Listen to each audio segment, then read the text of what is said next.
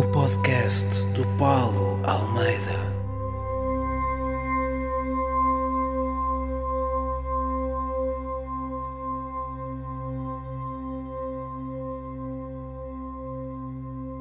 Olá pessoal, sejam bem-vindos ao quarto episódio do podcast do Paulo Almeida, comigo, Paulo Almeida.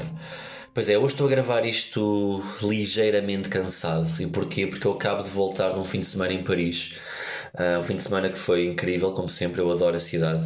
Mas desta vez foi mais cansativo porque eu, eu não sei se vocês estão a par disto, mas está a haver uma greve nos transportes públicos em Paris desde o início de dezembro e o que faz com que a maior parte das estações de metro, das linhas de metro, só estejam a funcionar entre as 9 da manhã e as 5 da tarde.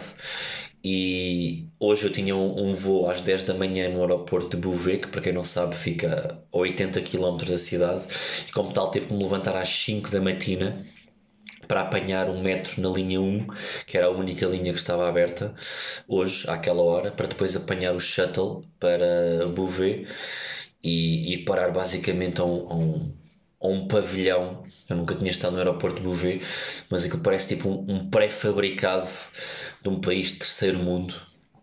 É incrível, mas, mas correu tudo bem e cá estou eu. Um, pá, basicamente, eu tenho uma história uh, engraçada para. Oh, eu acho que é engraçada para, para partilhar convosco. Eu fiquei num, no Ibis. Um, um bocadinho afastado do centro da cidade, mas uh, ainda relativamente perto do centro, porque tinha montes de, de, de, transportes ali à volta. Se não fosse a porcaria da greve, teria sido uma localização incrível. A porcaria da greve fez com que tivesse a andar sempre em, em, em mais do que um transporte para conseguir chegar ao centro. Bem, basicamente, um, eu, eu fui para lá na, na sexta-feira, eu fui com a Inês, e nós, quando chegámos ao, ao, à recepção, o senhor da, da recepção, estávamos a fazer o check-in e ele termina de fazer o check-in. Um, e antes de terminar, antes de nos dar a chave, ele vira-se para nós e diz: uh, I do not know if you are aware, but um, your room has a two separate beds okay your rate has two separate beds so i do not know if you are aware but i would like to remind you that your room has two separate beds okay Para eu responder-lhe, uh, uh, ok, no problem. Um, may I just know if I can put the two beds together? Pá, porque eu queria saber se podia juntar as duas camas, não é? Para haver ali alguma ação entre o clã Almeida, não é? Um, e o, o empregado da recepção, muito atrapalhado, disse: oh, oh, I do not know, I will have to talk to my manager. Like two minutes, I will uh, be right back, ok? E o gajo basou, desceu, um, da recepção ficava no resto do chão, ele desceu até à cave e voltou passar dois minutos e disse: Oh, uf, I do not have good news for you, my sir. You cannot put the two beds together. If you want to put the two beds together, you will have to pay extra, okay? I am so sorry for this. Eu disse, oh, oh ok, no problem, no problem. Pá, e, e basamos, começámos a subir o, o, elevador, o nosso, o nosso quarto ficava no segundo piso. Entramos dentro do quarto e quando entramos dentro do quarto, as duas camas estavam separadas por 10 centímetros. Eu não estou a gozar. Nós entramos, as duas camas estavam separadas por 10 centímetros. Eu juntei as duas camas com o meu dedo mindinho. Ok? Foi o ridículo da situação foi este. Juntei as camas com o meu dedo mindinho. Vai, depois a partir daqui é óbvio que este fim de semana foi passado, eh, eu e a Inês estávamos sempre a gozar, a imaginar situações hipotéticas em que eu fazia pedidos ao gajo da recepção e ele respondia-me sempre que não, mas com propostas sem mirabolantes. Pá, a primeira era uh, eu chegar ao pé do, do empregado e dizer. Um, uh, hello, um, I wanted to watch TV, but my TV is broken. Uh, what can I do? Oh, sir, uh, just give me two minutes and I will talk to my manager about the TV and I will be right back, okay? O gajo voltava e dizia: Oh, you cannot watch TV, sir. I'm so sorry. To watch TV, you will have to build the TV, okay? You will have to get all the pieces from the store and you will have to manufacture all the TV, okay? And then you will have to take the remote control for my anus because I keep the remote control inside my anus. You will have to remove it from my anus and then you will use it to watch a TV, sir. That is what you will have to do. Is this okay for you? Oh, ok, it is, it is okay for me, for, for me, ok. Ou tipo, imagina, eu, eu chegava tarde, uh, numa das noites, e dizia, uh, uh, please sir, um, do you have any milk? Uh, I would like to drink a, a, glass of milk because I will always like to drink uh, a warm glass of milk before going to sleep. Pá, não, não me julguem, eu tenho muita dificuldade em adormecer, ok? ao que o empregado da recepção diria oh, I will have to ask my manager about the milk I will, I will be back in two minutes ok sir ele ia e voltava e dizia uff, uff Bad news for you, my sir. You cannot drink milk. We do not have milk. But I have the solution for you, my, my sir. What you'll have to do is you will have to go out of the hotel, okay? And then you will have to buy a, a cow and you will have to bring the whole cow back to the hotel. And then you will have to milk the cow, sir, okay? You will have to milk the cow. You keep there milking the cow, milking the teats, the petite teats of the cow, okay? You will put the, the milk of the cow coming from the teats inside of the glass, okay? Then you will put this into a bottle, a bottle of milk, okay? And you will pour the bottle of milk into the glass and then you can have the, the glass of milk sir. Is this okay for you? No you have to obviously will charge you an extra 250 euros for bringing in the cow with you inside in the back of a truck uh, pulled by two horses from the 1960s this is uh, what we have for you now. You will take it or leave it sir. Okay? Thank you. Bem, nós passámos o fim de semana todo a gozar com esta merda. Incrível. Pá, um, nós, nós, como eu disse, eu, eu, eu voltei hoje. Voltei hoje no, no voo das 10 da manhã, estou super cansado. Um, e, e voltei num voo da Ryanair, por isso é que nós fomos para Bouvet, porque o, o, o passatempo, eles, o passatempo da Famous Grouse, eles é que escolheram os voos de ida e de regresso, escolheram para lá fui para Orly, que é espetacular. Quem conhece o aeroporto de Orly e Paris sabe que aquilo fica a 20 minutos do centro, é incrível, é super perto. E para cá, como viemos pela, pela Ryanair, eles mandaram-nos para, para Bouvet, que é lá que está o, o terminal da Ryanair. Pá, e há uma coisa que acontece. Um, nos voos da Rainer. Aliás, acontecem várias coisas incríveis nos voos da Rainer. É? Desde, desde, desde logo a quantidade de coisas que eles nos tentam vender. Não é? Eles tentam-nos vender uh, aquelas sandes uh, aquecidas há, há dois meses atrás, não é? com, com queijo que provavelmente foi comprado no mesmo sítio da vaca do gajo do Ibis. Não é? Uh, Tentam-nos vender raspadinhas, onde o prémio da raspadinha uh, é ajudar os senhores da Ryanair a pagar os ordenados aos funcionários da Ryanair. Nós não vamos. Nunca. Eles dizem sempre que é para ajudar uma instituição. Não é para ajudar uma instituição. É para ajudar a Ryanair. Não é? Eles dizem sempre: Oh, we have five scratch cards and today special offer for you, just for you. You buy 10 scratch cards and you, you get two for free. Ok, you only have to pay 600 euros and you help Fundação do Gil. Não, you help Ryanair. You help Lord of the Ryanair. É o que estás a helpar. Ok? Pá, entre aquelas vendas do, do de um voo de duas horas e meia um, e outras merdas incríveis que acontecem nos voos de Ryanair, a minha cena favorita, eu não sei se vocês já repararam nisto, é sempre que um voo da Ryanair aterra, o avião acaba de aterrar Uh, e assim que a Terra, está tá ainda a fazer o, percurso da pista para o sítio onde vai estacionar, há logo uma hospedeira que diz. Uh, Uh, ladies and gentlemen, we have just landed at X Airport. Uh, thank you for flying with Ryanair. E antes dela falar, eles põem a tocar uma música que parece uma música de vitória. Vocês já ouviram esta merda? Parece uma música de vitória, como se eles ficassem felizes de cada vez que conseguem aterrar um avião. Um gajo paga o bilhete, neste caso eu não paguei nada, não é? Mas um gajo, quando paga um bilhete na Ryanair, a ideia não é chegar ao destino e ouvir uma música de vitória, de congratulação, porque o avião conseguiu aterrar, tocada pela tripulação. Não é? Isto não me deixa muitas garantias e muita segurança para querer viajar com a Ryanair outra vez. Não é?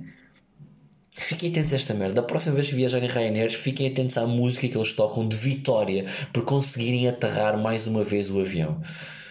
É incrível e assustador ao mesmo tempo. Esta semana aconteceu também uma coisa muito engraçada que já não me acontecia há algum tempo. Um, recebi uma notificação do YouTube a avisar que um dos meus ódios de estimação mais antigos, o do Pedro Guerra, ia ser apagado porque o YouTube tinha recebido algumas denúncias a alertar que eu estava a fazer fat shaming e que, portanto, ia contra as regras e as normas do YouTube e o vídeo iria ser apagado. Antes de falar sobre esse assunto, deixem-me falar mais especificamente sobre esta questão das denúncias nas redes e nas redes sociais. Eu acho que já falei disto uma vez e se não me engano foi no, no último Maluco Beleza em que eu fui convidado do, do Rui Unas. Um, eu aqui há uns anos atrás, uh, quando estava mais ativo no Facebook, um, era muitas vezes, recebia muitas vezes denúncias nas minhas publicações, nas minhas piadas e eu, eu, chegava a brincar com isto e a dizer que, que estava mais vezes com a conta uh, uh, bloqueada do que ativa. E isto chegou a acontecer. Houve pelo menos um dos anos em que isto aconteceu mais. Nesse ano eu cheguei a estar uh, 10 meses ou 8 meses do ano, já não me lembro, bloqueado e só consegui estar 4 meses com a conta ativa. Pá, era, era incrível. Era, eu dizia olá juntavam-se 50 pessoas, bloqueavam-me uh, o, YouTube, o Facebook. Era, era incrível. E o problema era não era tanto esta questão do ficar bloqueado por não poder escrever piadas, era porque normalmente estas coisas batiam antes de ter que promover um espetáculo e parecia mesmo coincidência, não é? Sempre que eu tinha que promover um espetáculo, sempre que eu tinha que promover uma tour, pau! Uh, 50 macacos juntavam-se, denunciavam. Não tinha que ser uma piada uh, recente, até podiam ir buscar piadas mais antigas, arranjavam ali qualquer coisa que pudessem pegar. 50 macacos denunciavam ao mesmo tempo, e isto era algo que acontecia no algoritmo do, do do Facebook, não sei se continua a acontecer, que era muitas vezes não tinha necessariamente a ver com o conteúdo, tinha mais a ver com o número de pessoas que se juntavam ao mesmo tempo num determinado período de tempo Uh, denunciavam todas aquela publicação ao mesmo tempo e isso uh, acionava qualquer mecanismo dentro do Facebook que fazia automaticamente com que aquele conteúdo deixasse de estar online e depois posteriormente fosse uh, apagado. E enquanto aquilo era e não era analisado bloqueavam o utilizador e à medida que tu fosses apanhando mais bloqueios, o teu tempo de bloqueio ia sendo aumentado. Primeiro eram 24 horas, depois uma semana, depois um mês, depois dois meses e a coisa ia progredindo. Ok? Pá, e, e graças a isso, num dos anos, como eu estava a dizer, fiquei eh, pá, uma grande parte do ano bloqueado. Isto chegou ao ponto em que eu descobri que havia um grupo secreto, um grupo fechado no Facebook que fazia com que isto acontecesse. Um, eu estou a falar nisto agora novamente para depois ir de encontro a isto que aconteceu no vídeo Pedro Guerra, para vocês verem que este problema da censura uh, aos humoristas e aos comediantes já existe há algum tempo, vai continuar a haver, agora está na, na, na está na ordem da, da, das notícias, está na ordem da atualidade por causa do que aconteceu à Porta dos Fundos, por causa do especial de Natal. Um, lá foi por causa de, uma piada com religião, cá e noutras partes do mundo acontece seja por que motivo for, seja porque eu gozei com tiras de milho e há 50 gajos que gostam de tiras de milho e acham que eu não devo gozar com tiras de milho, seja porque eu gozei com passas e há um macaco na Covilhã que gosta de passas, então juntou-se com 10 amigos e decidiram que eu não podia fazer piadas com passas. Dá, seja por que razão for, ok? E eu descobri neste período muito específico que havia um grupo de Facebook fechado que se juntava para denunciar piadas de humoristas, eu incluído, em que estavam lá muitos amigos e colegas meus. E como é que eu descobri isto? Porque uma amiga minha um, conseguiu entrar nesse grupo e depois conseguiu convidar-me lá para dentro. Eu criei um perfil falso, entrei lá para dentro pá, e as coisas que eu vi eu, eu nem consigo descrever. Aquilo tinha uh, mais de 2 mil membros, ok? Este grupo, e tínhamos pessoas desde jornalistas a cantores. Uh, a youtubers, a pessoas proeminentes da comunidade LGBT, tínhamos um bocadinho de tudo que cá para fora, quando estão a dar a cara, são a favor da democracia e a favor da liberdade de expressão, mas quando se juntam num grupo fechado, o que querem é, fazer, é, é poder decidir em nome deles, em nome das outras pessoas que ali estavam e em nome do resto da comunidade que anda nas redes sociais, aquilo que para eles é uma piada ou um, ou um comentário aceitável ou não. Porque basicamente era isso. Basicamente era, imaginem, eu fazia uma piada sobre patê de sardinha alguém via que eu tinha feito uma piada sobre patê de sardinha, fazia um print, publicava dentro desse grupo e o texto era taxativamente este. O Paulo Almeida acabou de fazer esta piada abjeta sobre patê de sardinha, vamos lá agora todos denunciar aquilo para ele ficar bloqueado outra vez. E era isto que acontecia. N, N vezes, ok? E este grupo foi fazendo isto até que eu me infiltrei lá dentro, como eu estava a dizer. Eu tirei alguns prints, uh, publiquei, cheguei a publicar a minha página de Facebook um, e publiquei esses prints com as caras das pessoas que faziam a publicação. E isto, meus amigos, durou uma semana. E a partir desse momento, aquele grupo fechou, ou pelo menos com aquele nome uh, deixou de estar disponível. Podem ter criado outro grupo e eu acredito que tenham, tenham feito, porque isto são pessoas sem vida própria e que querem continuar nesta vidinha. Mas o que é certo é que, tanto comigo como com colegas meus, estes bloqueios sistemáticos, estes pedidos de estas denúncias que aconteciam no Facebook deixaram de acontecer. Bem, eu, cheguei a ver publicações neste, neste grupo em que apelavam para que uh, fossem uh, contactar marcas que me apoiavam, seja marcas uh, que me ajudavam na, só mesmo em, em, questões técnicas nas tours, como hospedar-me ou, ou dar-me alimentação num restaurante ou coisas pequeninas e apelavam a que uh, as pessoas contactassem dentro do grupo, tanto os hotéis como os restaurantes, a informar uh, o quão objeto era eu enquanto ser humano e que aquelas pessoas deviam ter vergonha em continuar a apoiar-me e a apoiar a minha comédia porque eu fazia um determinado tipo de piadas que eles achavam que não deveria estar disponível para o público. e era isto. Um, como eu disse, isto durou um período largo até eu descobrir aquele grupo. Depois de denunciar o grupo, as coisas acalmaram, mas eu sei que existem várias pessoas que continuam a fazer este tipo de denúncias. Epá, e pessoas de merda, é óbvio, que acham que são polícias do humor e vão continuar a fazê-lo, mas eu, por bem, achei na altura que devia denunciar, pelo menos mostrar algumas caras, e eles acusaram o toque, e pelo menos essas caras, uh, pelo menos com perfis verdadeiros, deixaram-no de fazer. Podem continuar a fazê-lo com perfis falsos, como é óbvio. Um, mas o que é certo é que esta merda continua a acontecer, tanto em Portugal como lá fora, como vocês viram há pouco tempo com a Porta dos Fundos. E a mim aconteceu-me na semana passada. Denunciaram-me um vídeo do Pedro Guerra que já tem mais de um ano e meio, provavelmente, que eu já não tinha um vídeo ou uma piada denunciada há muito tempo, portanto acharam por bem que deveriam denunciar este. E denunciaram-no por fat shaming. A razão foi essa, que eu estava a fazer fat shaming, estava a gozar com gordos. Pá, e, e quem conseguiu ver este vídeo antes de ele ser apagado, e ainda o podem ver, ele está ainda no, no Facebook basta irem à minha página de Facebook, procurarem no separador de vídeos, um, vão procurar o, o subseparador ou de estimação e conseguem lá encontrar. Vocês vão reparar que a única razão pela qual eu fiz este vídeo é pelo simples facto de eu odiar de facto o Pedro Guerra e aquilo que ele representa. Não por ser um gordo, mas por ser um gajo que vive à conta do Benfica há anos. E isto envergonha-me a mim enquanto benfiquista. E eu acho que devia envergonhar também o Benfica enquanto instituição. E foi isso que eu tentei mostrar. Que este gajo é apenas um parasita da sociedade que anda a viver à custa do Benfica há demasiado tempo.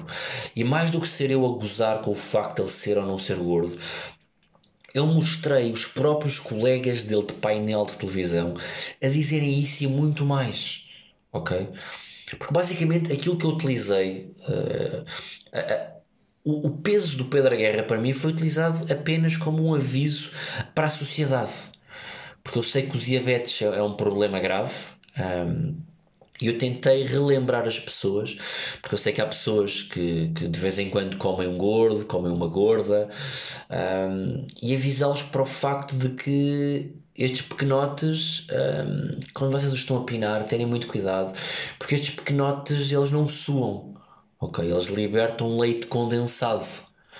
Portanto, é muito perigoso. Vocês podem estar a pinar com um gordo ou com uma gorda e terminam e têm diabetes ok? E foi por isso que eu quis também falar nisto. Uh, mas pronto, é, é fat shaming, não é um aviso à população. Fica, fica o aviso para a próxima, já sei. Bom, uh, o podcast já vai longo hoje. Um, relembrar que eu tenho uma nova tour de stand-up prestes a arrancar no final de, de fevereiro. Vai arrancar em Guimarães a tour do meu novo espetáculo chamado Karma.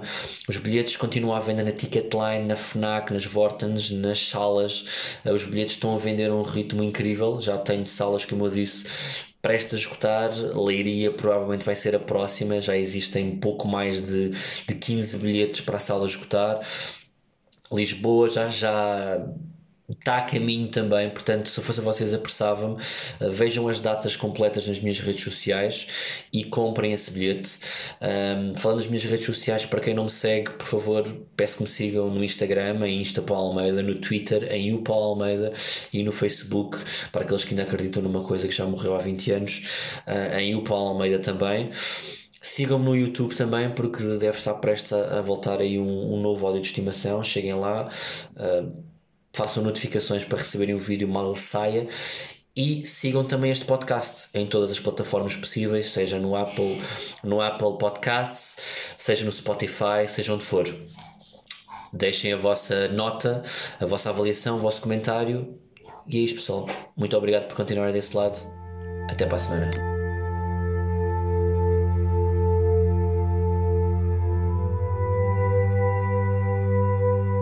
O podcast do Paulo Almeida.